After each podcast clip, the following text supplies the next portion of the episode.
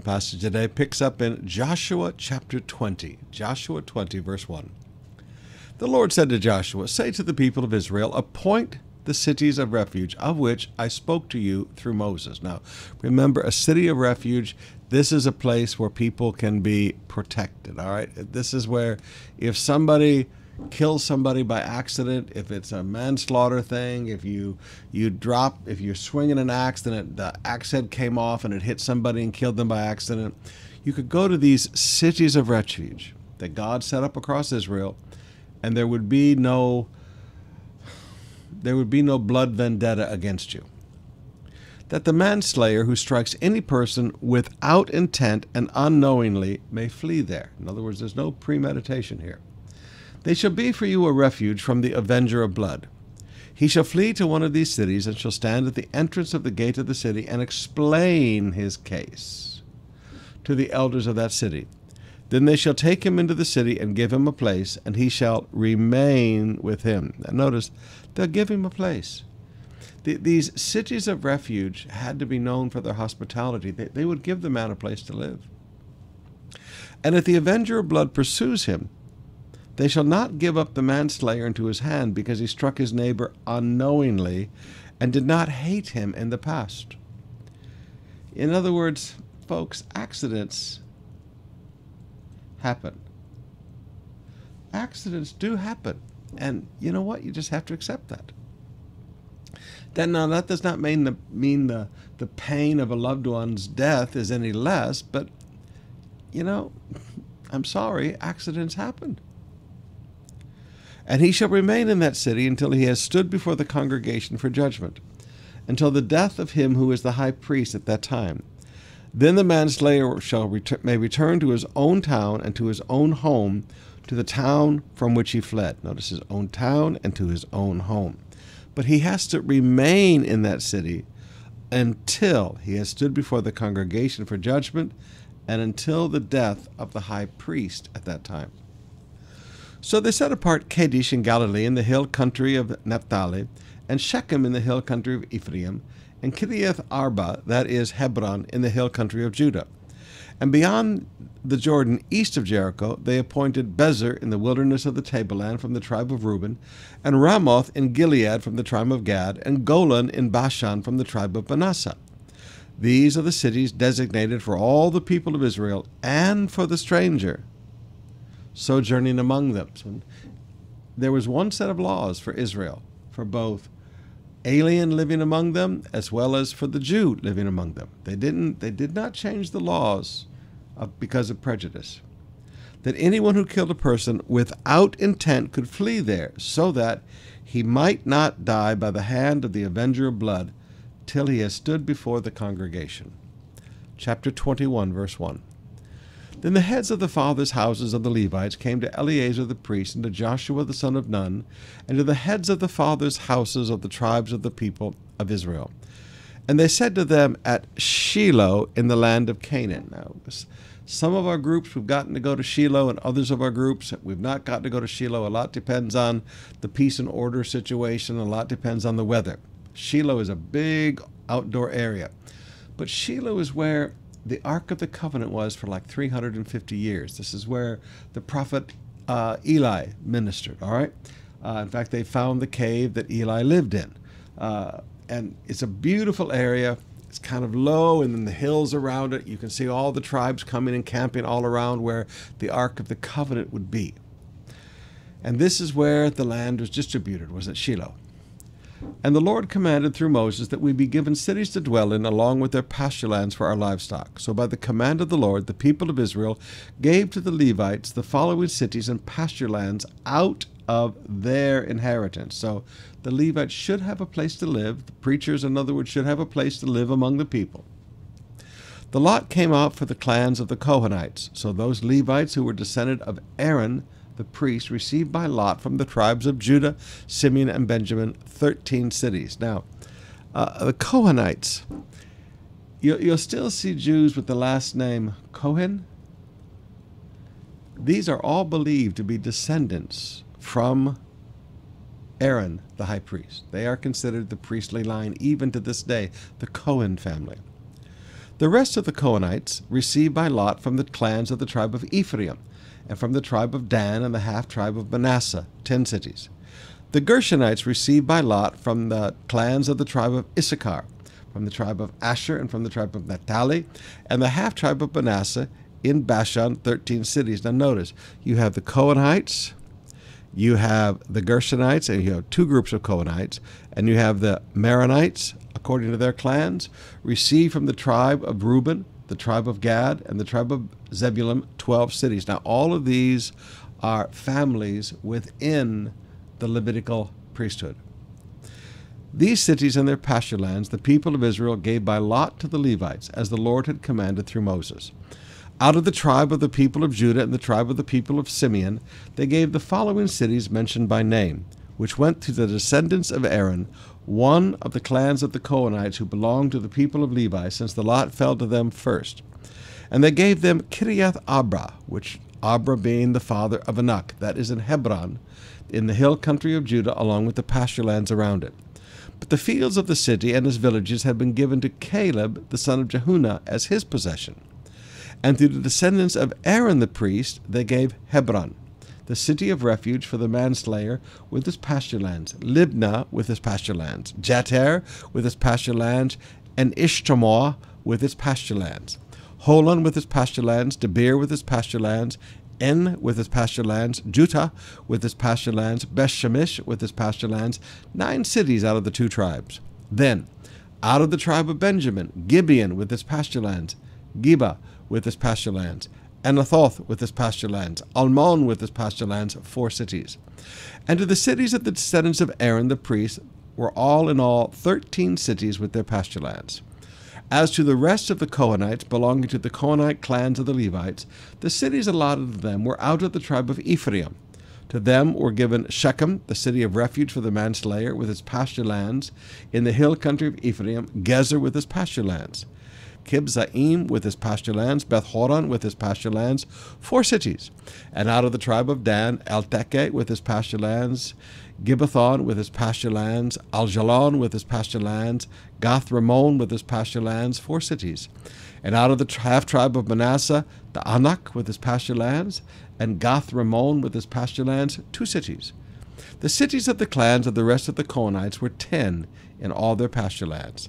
And to the Gershonites, this is another family of, the, of Levi, one of the clans of the Levites were given out of the half tribe of Manasseh, Golan and Bashan, with, with his pasture lands, the city of refuge for the manslayer, and Beeshterah with his pasture lands, two cities. Now notice, the Levites controlled the cities of refuge.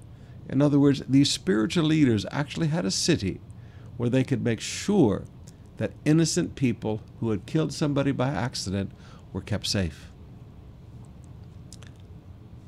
Verse 28 And out of the tribe of Issachar, Kishion with its pasture lands, Daberath with its pasture lands, Jarmuth with its pasture lands, and Ganim with its pasture lands, four cities.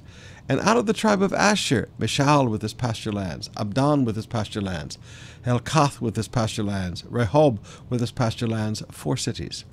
And out of the tribe of Naphtali, Kadesh in Galilee with its pasture lands, a city of refuge for the manslayer, Hamath with its pasture lands, and Kartan with its pasture lands, three cities. The cities of the several clans of Gershonites were in all thirteen cities with their pasture lands. And to the rest of the Levites, the Merarite clans were given out of the tribe of Zebulun. Jokneam with his pasture lands, Karta with his pasture lands, Dimnah with his pasture lands, Nahalal with his pasture lands, four cities. And out of the tribe of Reuben, Bezer with his pasture lands, Jahaz with his pasture lands, Kedemoth with his pasture lands, Mephaath with his pasture lands, four cities. And out of the tribe of Gad, Ramoth in Gilead with his pasture lands, the city of refuge for the manslayer, Mahanaim with his pasture lands, Heshbon with his pasture lands, Jazer with his pasture lands, four cities in all. As for the cities of several Merarite clans, that is, the remainder of the clans of the Levites, those allotted to them were in all twelve cities. And the cities of the Levites in the midst of the possession of the people of Israel were forty eight cities with their pasture lands. Each of these cities had its pasture lands around it, so it was with all these cities. Now, we keep seeing the word pasture land, pasture land, pasture land. Why? I thought the Israel I thought the the Levites were not to do any business. They were to be given full time to the ministry. That's correct.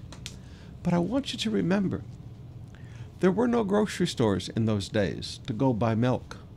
There, there were no, no grocery stores and markets to go buy meat. Every family had its own little flock of sheep and goats, and that's where they got their their uh, wool that could be woven into their clothes. That's where they got their meat to eat. That's where they got their their milk from the, the, the lambs and some of the goat milk also. That, that's where they got their food to eat. So yes, every family needed a little pasture land.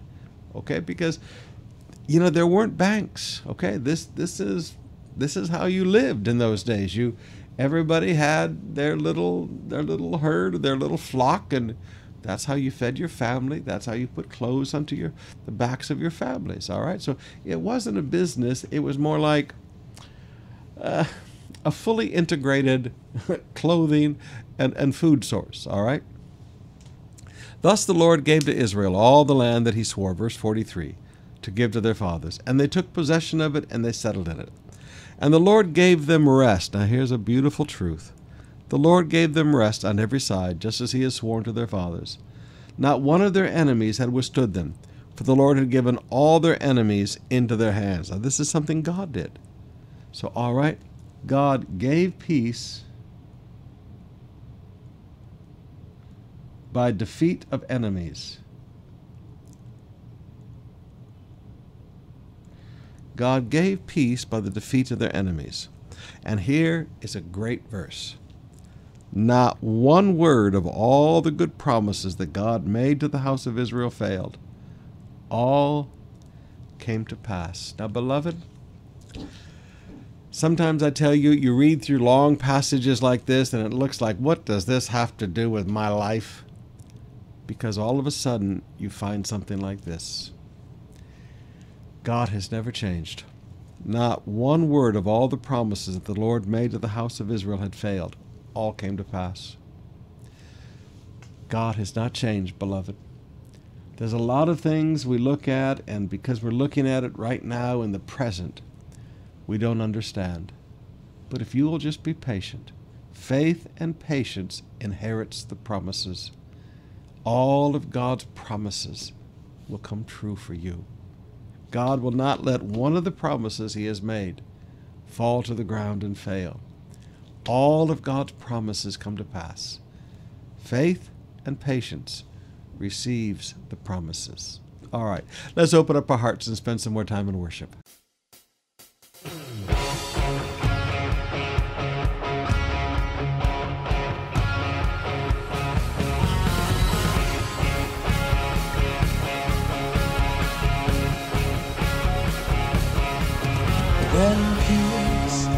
A river attendeth my way. When sorrows like sea billows roll.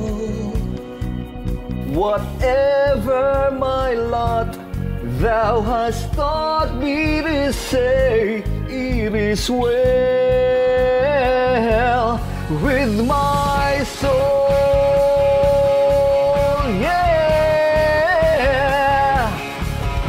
Though Satan should buffet, the trial should come. Let this blessed assurance control that Christ has regarded my helpless estate and has shed his own blood for my soul.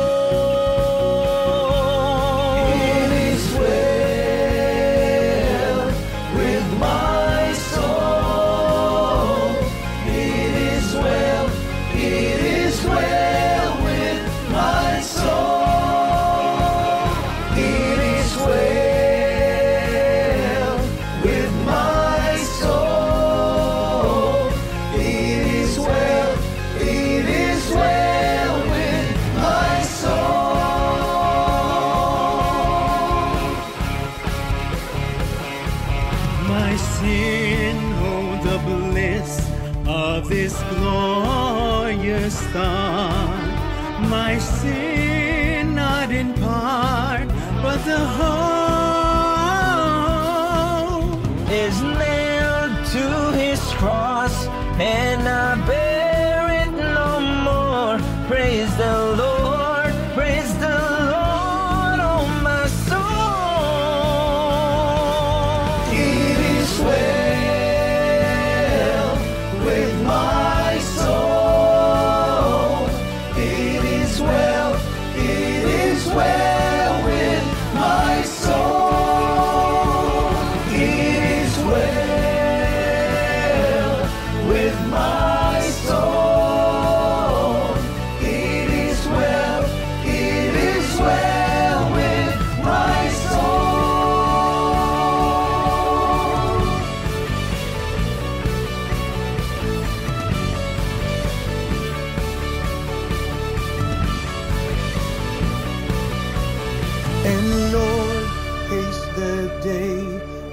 My faith shall reside. The clouds be rolled back as a scroll. The trump shall resound, and the Lord shall descend. Even so,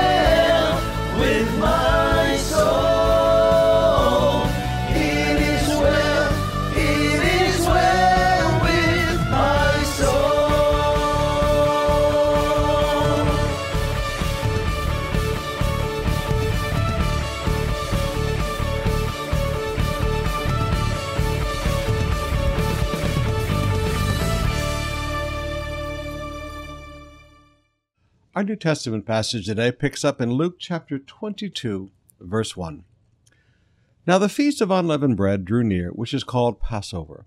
And the chief priests and the scribes were seeking how to put him to death, for they feared the people. Now, now notice destroy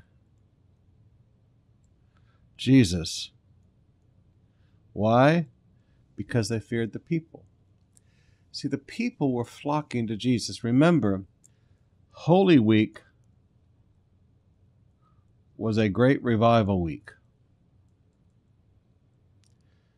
And when the people were flocking to Jesus, because they were afraid of those people flocking to Jesus, they wanted to kill Jesus. You know, when you really begin to study the scriptures and you begin to see what motivates the hearts of people and what motivates hatred, you know, hatred is often motivated because people love someone and um, you're afraid of those people that love them. It's a fascinating thought.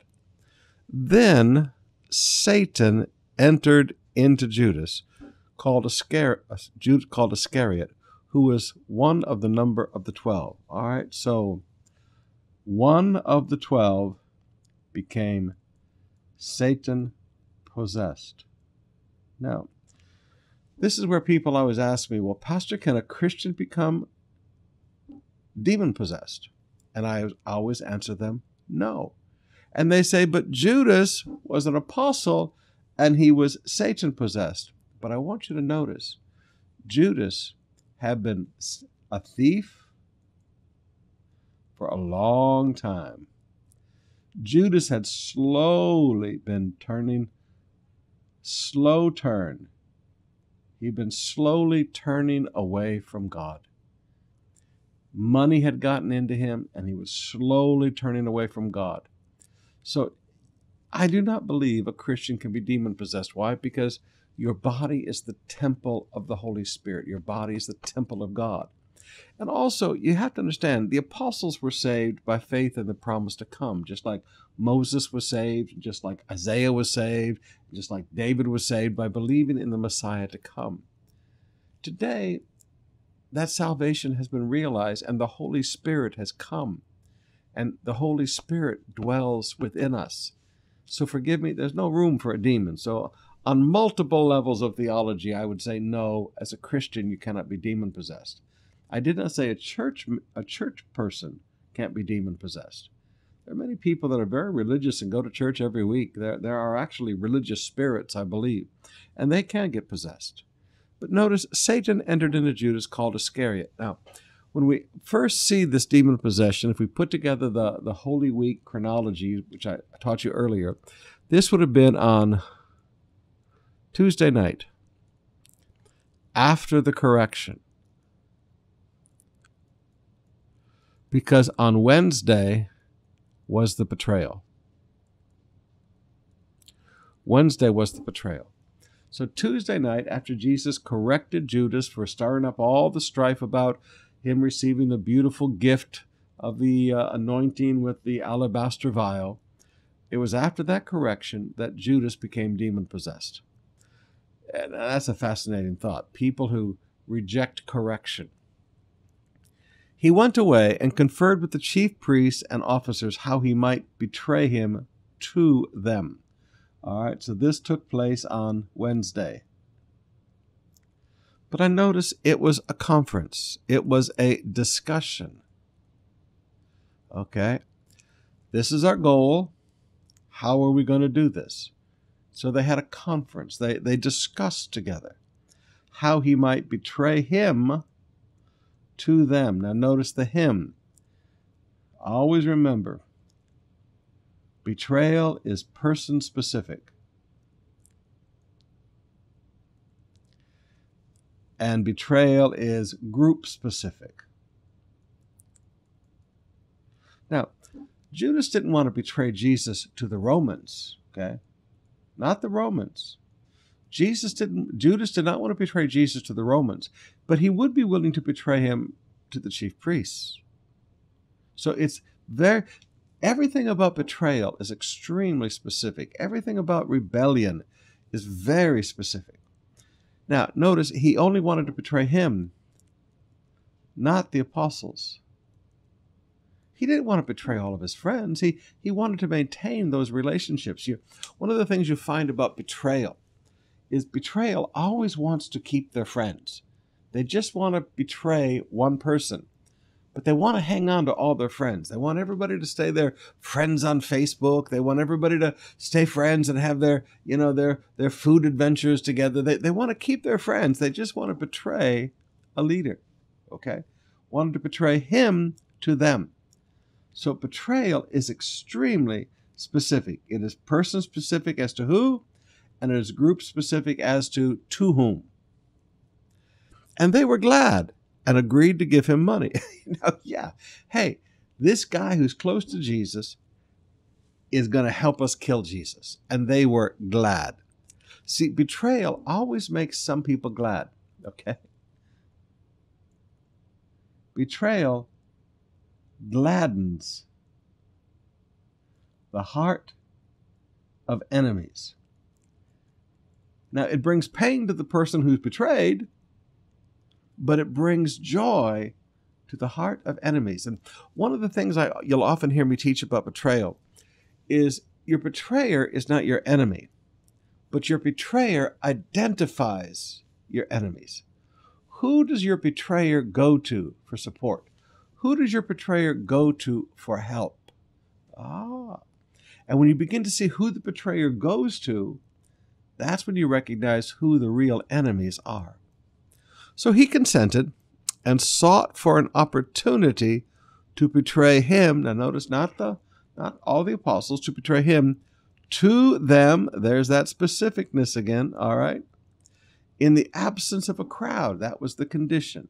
Okay? That was the condition of the chief priests. We, we don't want a crowd around because we're afraid of the people. Now, always remember betrayers are looking for an opportunity. Now, where did that opportunity come? That opportunity came in the Garden of Gethsemane. He knew Jesus. Now, see, that's the thing that a betrayer has. A betrayer has knowledge. They know you. They know how to look for an opportunity to betray you. Then on the day, then came the day of the unleavened bread on which the Passover lamb had to be sacrificed. So Jesus sent Peter and John, saying, Go prepare the Passover for us, that we may eat of it. And they said, Where will you have us prepare it? And notice it's Peter and John. And he said to them, Behold, when you have entered the city, a man carrying a jar of water will meet you.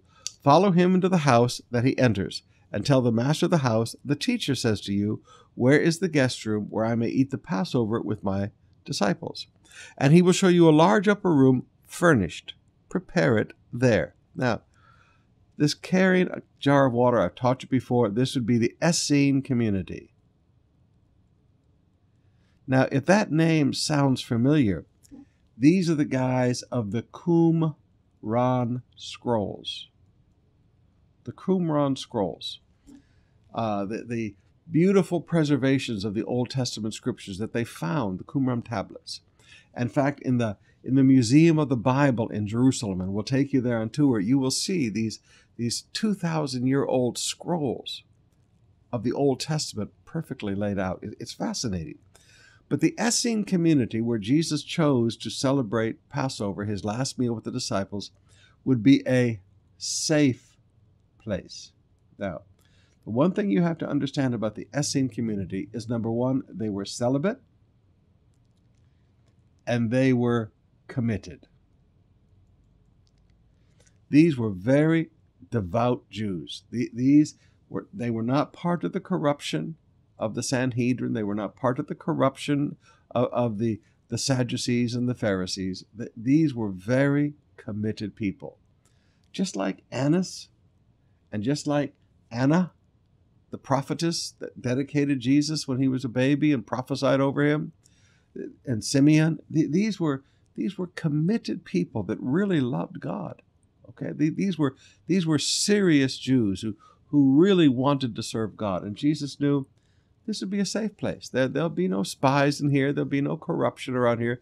These people aren't going to sell me out. And they went and found it just as he told them, verse 13, and they prepared the Passover. When the hour came, he reclined at table, and the apostles were with him. Now, notice, reclined, he did not sit in a chair like, you know, all these fancy paintings of the Last Supper. He reclined at table. I've explained that to you. He leans on one elbow with a pillar under his side, and he eats with his other hand, and his feet are out to the side. In fact, the tables we show you every year at School of the Cross, the tables would look like this. And in that, because this is where they would come in to serve. Jesus would have been sitting here, John the Beloved would be sitting here, and Judas would be sitting here. So you have Judas, Jesus, and John the Beloved. The three J's on that one end. All right, you can always remember it that way. He reclined at table, and the apostles were with him. And he said to them, I have earnestly desired to eat this Passover with you before I suffer. Now notice he's telling them, I'm going to suffer. For I tell you, I will not eat it again, eat it until it is fulfilled in the kingdom of God. And he took the cup, and when he'd given thanks, he said, Take this and divide it among yourselves. For I tell you, from now on I will not drink of the fruit of the vine until the kingdom of God comes. And he took the bread, and when he'd given thanks, he broke it and gave it to them and said, This is my body. Now notice, it is bread. This is, this is my body. It did not turn into his body. His body was still reclining at the table there with them. So, this whole thing about does the bread become the physical body of Jesus? No, it is a symbol. This is my body, which is given for you. Do this in remembrance of me. And likewise the cup after they had eaten, saying, This cup is poured out for you, is the new covenant of, in my blood. And behold, the hand of him who betrays me is with me at the table. Now notice, the blood is still in Jesus' veins, but he says this cup is a representation of his blood. So these are symbols. They do not turn into the physical body and blood of Jesus. And behold, the hand of him who betrays me is with me on the table. For the Son of Man goes as it has been determined, but woe to that man by whom he is betrayed. Now notice, whom he is betrayed, not the group, just Jesus. Betrayal is always person specific. And they began to question one another, which of them it would be who was going to do this. And a dispute also arose among them as to which of them should, was to be regarded as the greatest. So, so they're having a, a twofold argument. A twofold argument. Number one, who will betray? And number two, who is the greatest? now, you can understand how that argument would happen because as, as soon as they start discussing among themselves who's going to do what, in betrayal, again, people are going to begin to, no, it would never be me. Look at what I've accomplished. Okay, so you can see how the, the twofold argument quickly uh, devolved. And he said to them, The kings of the Gentiles exercise lordship over them, and those in authority over them are called benefactors. But not so with you. Rather, let the greatest among you become as the youngest, and the leader among you as the one who serves. Now, that, that's the role. For who is greater, the one who reclines at the table or the one who serves? Is it not the one who reclines at the table? But I am among you as the one who serves. Now, yes, Jesus did recline at the table, and yes, others served him the food. But you know, there's always some people that want to bring that up and act as if Jesus did not have a servant's heart, and that's not true because he did serve. You are those who have stayed with me in my trials. And I assign to you, as my Father assigned to me, a kingdom, that you may eat and drink at my table in my kingdom, and sit on thrones judging the 12 tribes of Israel. All right, so this is the role of apostles during the 1,000 year reign. The 12 apostles will sit on the 12 thrones judging the 12 tribes of Israel even though they're not from all of those different tribes, there's not one from each of those different tribes, it's going to be different now. The apostles will judge the 12 tribes. Simon, Simon, behold, Satan demanded to have you. Now, Satan made a demand that he might sift you like wheat. All right, so notice we have a lot of satanic activity in that last holy, in that first holy week. We have satanic activity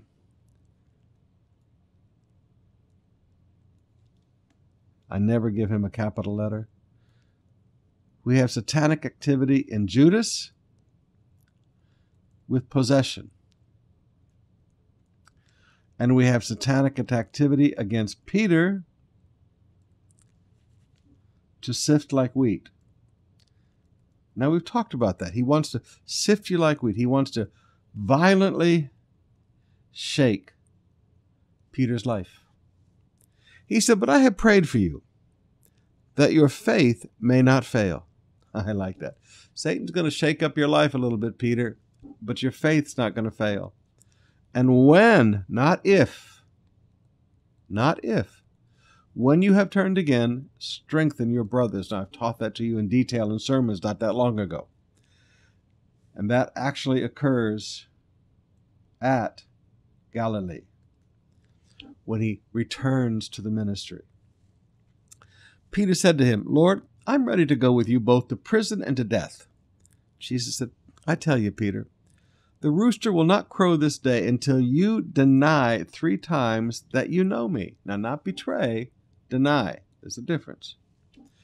And he said to them, When I sent you out with no money bag, or knapsack, or sandals, did you lack anything? And they said, Nothing. Uh, he said, When I taught you, he said, When I taught you to live by faith. He said, Did, did you lack anything? They said, No. He said to them, But now let one who has a money bag take it, and likewise a knapsack. And let the one who has no sword sell his cloak to buy one. He says, All right, in the days ahead, school is over. Okay? School is over. These are sometimes called the temporary commands. When he sent them out with no no extra sandals, no money, and he said, God, of course, God provided. He said, but now school's over. Now the school is over. He said, listen, if you have a money bag, take it. Likewise, a knapsack. And he said, if you have no sword, buy one. You're going to need some protection out there. He said, It's a different day now. School's over. For I tell you that this scripture must be fulfilled in me. And he was numbered with the transgressors, for what is written about me has its fulfillment. And they said, Look, Lord, here are two swords. And he said, It's enough. It's enough. Now, why did they have two swords in the upper room? I have no idea. Okay. But they had two swords there in the upper room. He said, It's enough. All right. A little bit more today. Some wisdom from the book of Proverbs.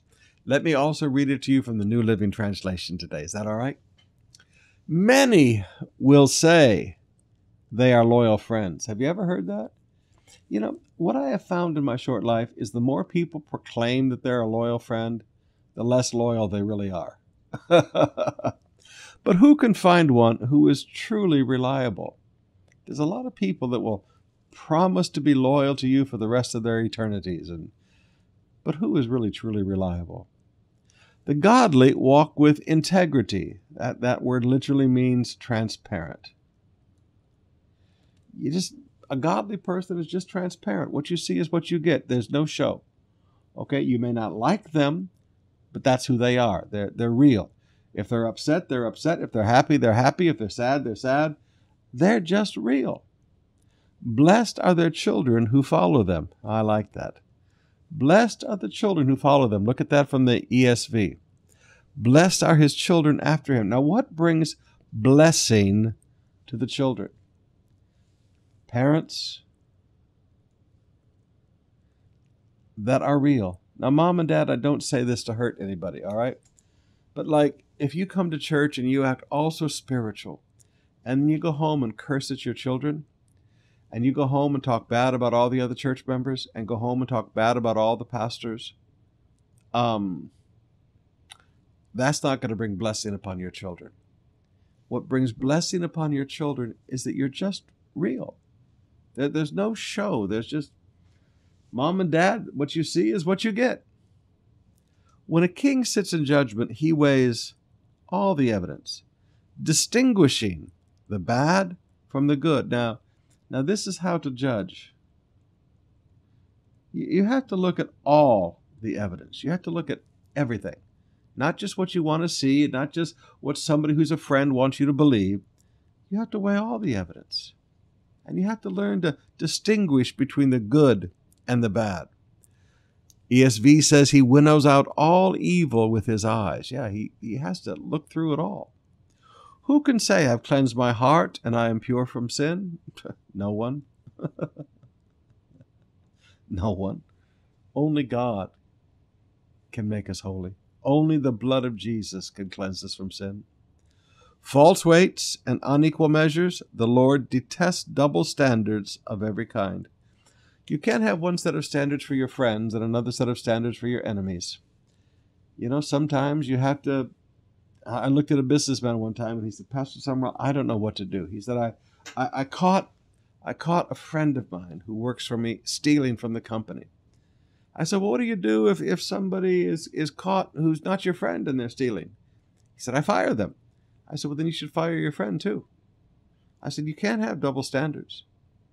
You, you have to do the same for everybody. No double standards. God detests double standards. So let's have one set of standards. Not just one, not just this is what I think about for people who are my friends, and this is what I think about for people who are not my friends. No, no, no. That's a false weight. That's an unequal measure. That's a double standard. And God wants it the same for everybody. All right. We'll see you tonight. We're back into the book of Romans again, going through Paul's Proverbs. I'll see you tonight at 7 o'clock.